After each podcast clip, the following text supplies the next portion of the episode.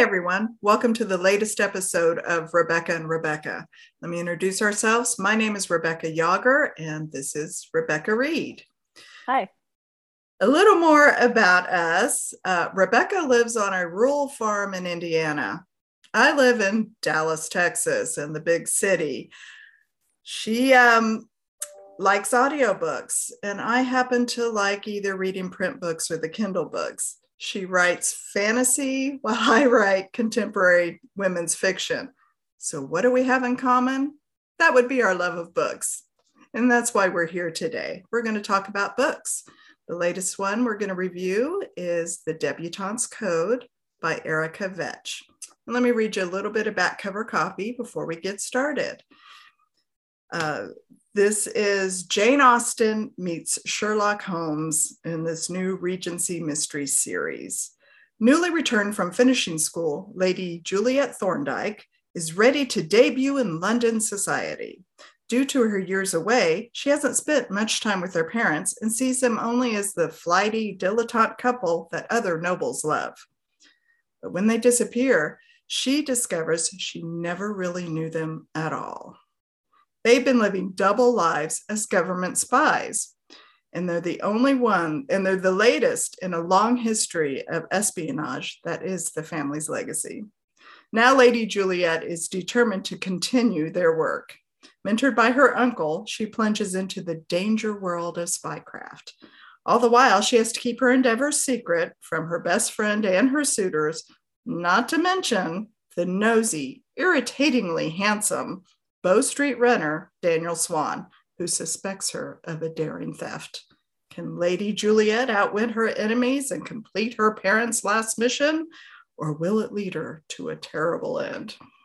Um, I have to say, this is a um, obviously a, his, a historical Christian suspense.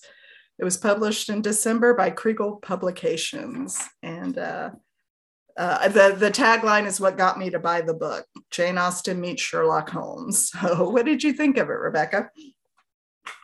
Well, I really liked the book. I was actually surprised at how much I liked the book uh, because it's not something that I te- typically read.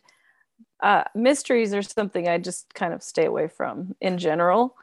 And I used to really like them when I was younger because I read all the Nancy Drews and all that. But um yeah i just i haven't read a mystery and i don't even know how long. I mean some of the books have mystery like a kind of a they're like hunting for clues and things you know that kind of thing. But this actually was a real mystery with you know detective and the spies and i just loved it. I thought it was so entertaining.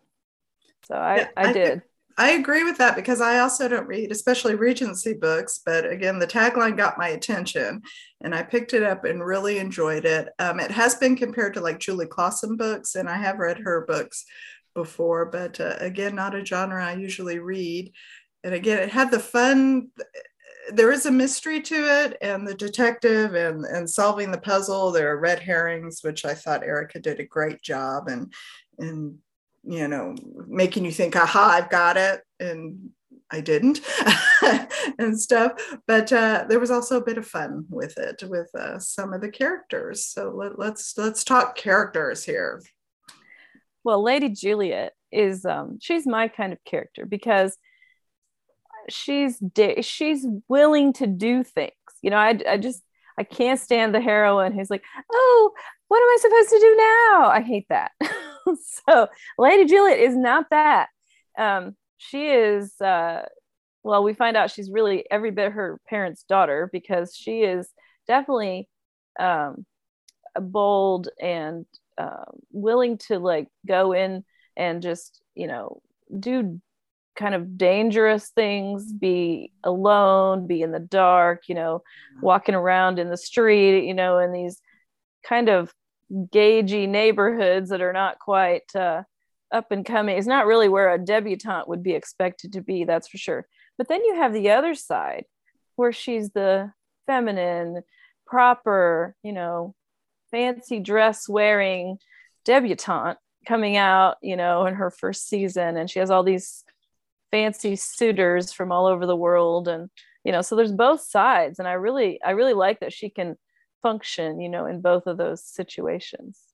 It is funny because as we meet her, I mean, she's just finishing finishing finishing school coming out of boarding school and finishing school but yet you see a touch of her feistiness of how she gets home from mm-hmm. Switzerland mm-hmm. with her best friend. And, and I won't uh, spoil that, even though it's not a big spoiler, but she sh- just shows her ingenuity and, and her smarts and even her bravery. Even if she shakes in her shoes a little bit, she's always willing to do the next thing um, to solve the puzzle. Yeah. So um, I, I did one one tiny criticism because we love the book overall and i agree with you i love the book is you know she's longing for her parents she's been away at this school for for seven years but uh, to me she started to sound a touch too whiny about her parents at the beginning until we got into the the real reason the real crux of the book so. I would agree with that. I think um, she did have a, a little place there where she just got i think the you know the debutante part kind of got control of her a little bit there. She really got um, kind of whiny but she really didn't have a purpose at that point. And once she got a purpose that whininess went away. I mean mm-hmm. i think she was floundering and she just had no nowhere to anchor and so it just she really got yeah she really felt sorry for herself and um but that didn't last long because she was thrown right into the middle of the whole mess pretty early, right on uh, at the very beginning. Um, and I, I think, you know, I really liked uh, the hero as well, Daniel. Um, I thought he was intriguing. And I, I guess I like the way Erica kind of every little thing was, you know, mattered. There was not an extemporaneous detail that didn't come into play. You know, there was even the ship you know that they traveled on and all of that was tied into everything and i think um i really appreciated the way she did that i think my favorite character was the cabbie though oh uh, the catagon i don't know i don't know his name but i yeah i can't remember it but because that's the only uh, that's one drawback to being the audiobook rather than the print is that the names don't stick in my head nearly as well. and I never know how they spelled them exactly unless I look them up somewhere. So right. yeah. But I I liked him. I he was he was really interesting, I thought. And aren't those side characters fun? Um, back to Daniel Swan, the our, our hero of the book. Really enjoyed him too. And he was a kind of a, a contrast because he's you know a, a Bow, Bow Street, Bow Street detective and, Bow Street. You know, Bow Street. Thank you. Sorry.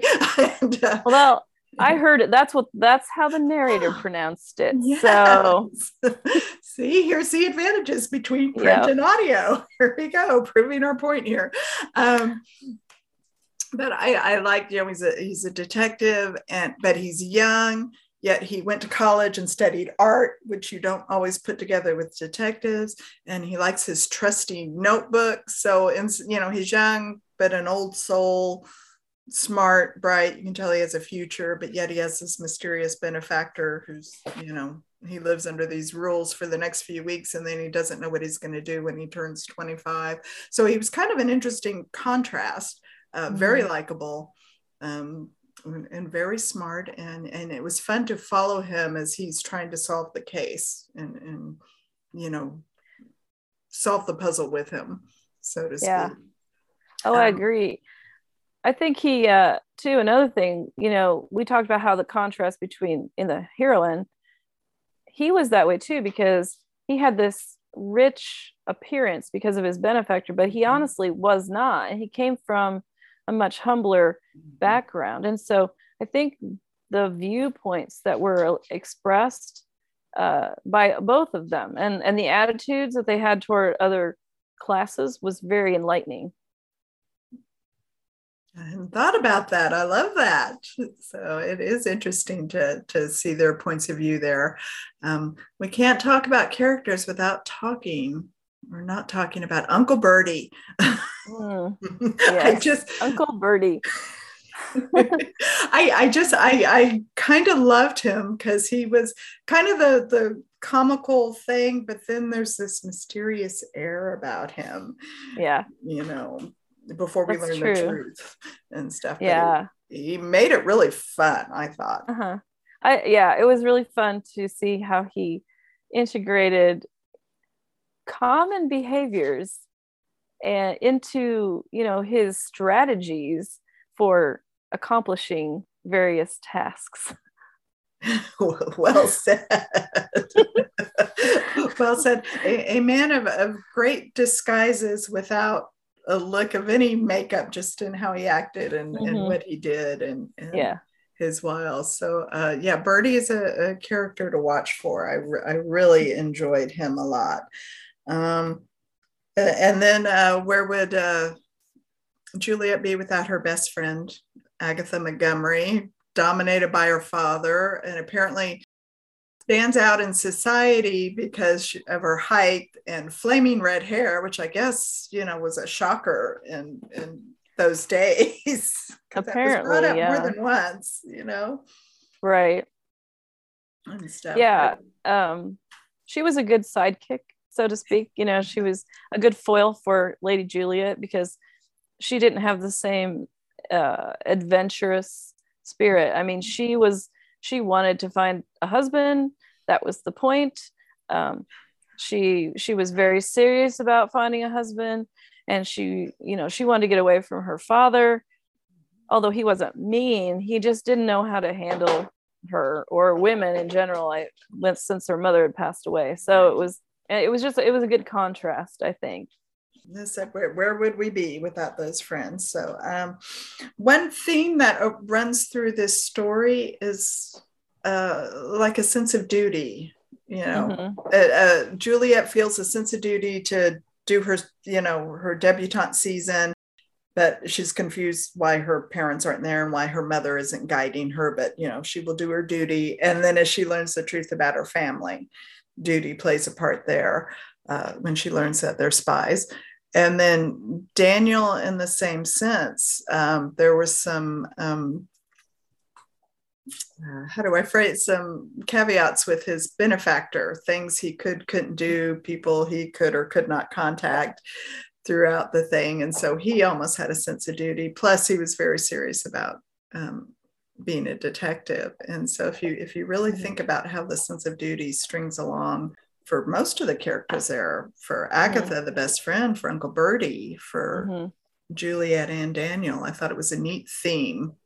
You know, that's true and you know daniel had a he had a duty to the people he was trying to protect and i felt like he was very serious about wanting to protect uh, the people of london you know and i thought i think that he was even more serious about it than a lot of the other the other uh, officers or whatever i don't know exactly what the designation was but um but he also had like kind of a he wasn't sure where his duty la- lay, you know, in his own family because he was very confused about exactly how he felt about the whole benefactor and the circumstances that surrounded all of that. And that really kind of, I think, interfered with his sense of duty a little bit because I think he felt a sense of duty to his family, but then he was kind of, you know, because of the terms of the contract and things, he was, you know, not able to fulfill that. And so that was really a kind of a a sticking point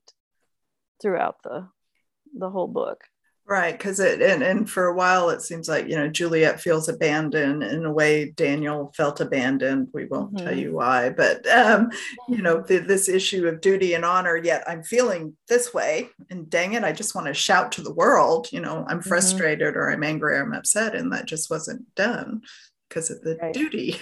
yes, your sense Yeah. of that and stuff. And that that was that was good. Um, one thing I liked, and we know that Juliet comes from a family of spies, and and the way her father trains her with his letters to her in finishing school, she had no clue she was being trained her whole life um, Mhm. to to be a spy. So there are fun little things that Erica sprinkles in like that Mhm. that just kind of come together in a nice cohesive package throughout the book. You I yeah, I really enjoyed um, listening to the descriptions of the different kinds of codes and Mhm. and how and I think yeah, that was really interesting too because she was feeling abandoned as you just said, but then when she found out about this, you know, that the code was serious it wasn't just a lark mm-hmm. i think that really made her helped her to feel um, less abandoned it, it made her feel like oh they didn't just send me off to finishing school because they didn't want me around. That wasn't the that wasn't why. And then the fact that they kept that connection through the letters and her father was you know really wanted her to follow his footsteps that that made a huge difference to her as far as how she you know felt about the whole situation. Well you said it very well earlier when she had her sense of purpose and when she felt anchored. Um, you know she quit whining and she and she just man she just stepped up to the plate and showed that feisty spirit um, you know it really came to the forefront um, to be more herself than the debutante. And she seemed excited by it all and and was mm-hmm. again she was a very brave fierce girl and not just this wilty damsel in distress so to speak. Right. I like that. So um overall, um, I figure we'll just jump to ratings and things we liked about it for both the readers and the writers on this. I give it four and a half stars just off the bat because, again, like we both discussed, it's a genre I normally don't read and was totally engrossed in the book from start to finish and and I am so excited there's a next one coming no. because I'm going to pick it up you know? Yeah I, I would go along with that too. I think you know four and a half stars is is definitely um it's what i would give it as well. I, I i don't believe there was a slow moment in the whole thing. I think she you know erica did a great job of uh just cutting out the fat so to speak. There was not a single word or phrase or scene or moment that didn't have to do with the exactly with solving the mystery or the relationship of the characters that was necessary the growth of the characters in order for them to to solve it. So yeah it was fantastic on both a you know from both a reader standpoint and from a writer standpoint as far as like how do you pare that down? How do you keep that plot moving forward? Um, how do you you know what's necessary and what's not? There was nothing unnecessary in this book in my opinion nothing wasted. And that is one of my notes was it was good pacing.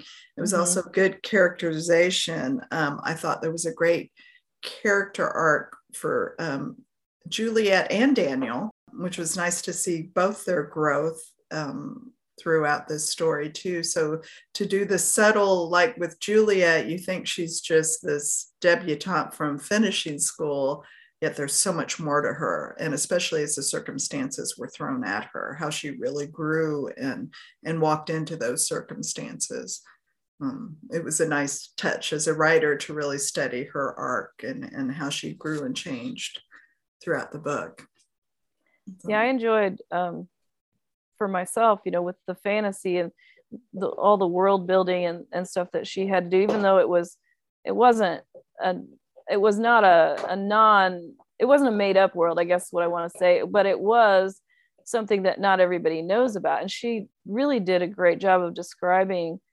the social situations and getting all the like rules in there because there were so many social rules that we don't have that are foreign to us now. And i thought she did a great job with that but also you know how she sprinkled those clues in there and you mentioned the red herrings. Mm-hmm. you know how she did that and just um, I, I really like that. And I, I took some notes on that myself you know as far as how do you get those little clues in there about things that you know you don't want to come out now but you want to make sure that there's an awareness of. Right right. Because you don't want to spring this surprise at the end that doesn't make sense as a writer. Right. Not to be able to to you know kind of give clues about it without giving the story away. And and she mm-hmm. did that really really well. Um and I and I thought she did a good. Um, it was a good sense of time and place. You know, I, I learned about mm-hmm. London and and then the the horse the hunt later on right that she was at and just all of london society but you got a sense of the time and the place and the era and you know like you said the rules of society yeah um, and you know which makes you really glad personally we don't live under that anymore yeah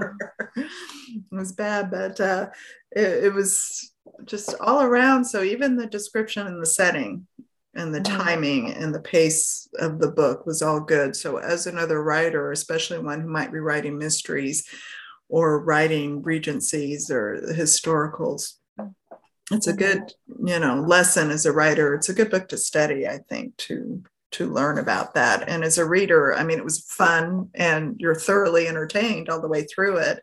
Mm-hmm. But um, from the writer end, we know that's a lot of work that I think Erica did to to put yeah. into this book and to make it flow like it did. Yeah, I'd like to see the rough draft compared to the final. we'll have to ask her about that because yeah. we'll be interviewing Erica, um, and uh, her interview will post in April, so next month. So we look forward to having her here. But meanwhile, I think um, the debutantes Code is a book we both highly recommend, uh, even if it's out of your genre. It's worth a read for the reader. And as a writer, there are a lot of good things to study and learn. Yes. From. And the narrator did a fantastic job too. I really appreciated her. I didn't mention that earlier, and but as an audiobook kind of fanatic, you know, the the narrator can often ruin a really good book, and this that's not the case in this case. She did a great job. Um, the narrator was uh, added to the story rather than took away from it. You really didn't even notice that she was there. I thought she did a great job differentiating the voices and things too. So if you like audiobooks, definitely this one is is one that you you would not be sad listening to. It was really good. No, that that's good to know. So either way, whether you want to read or you want to listen, this is the book to go to. So um, we're really glad you joined us this time. And again, join us next month when we have the author of the Debutante's Code here. We'll talk to Erica Vetsch herself and see what uh, how much research she had to put into this to make it be a cohesive and, and fun book. But uh, we thank y'all for being here and we will see you next time.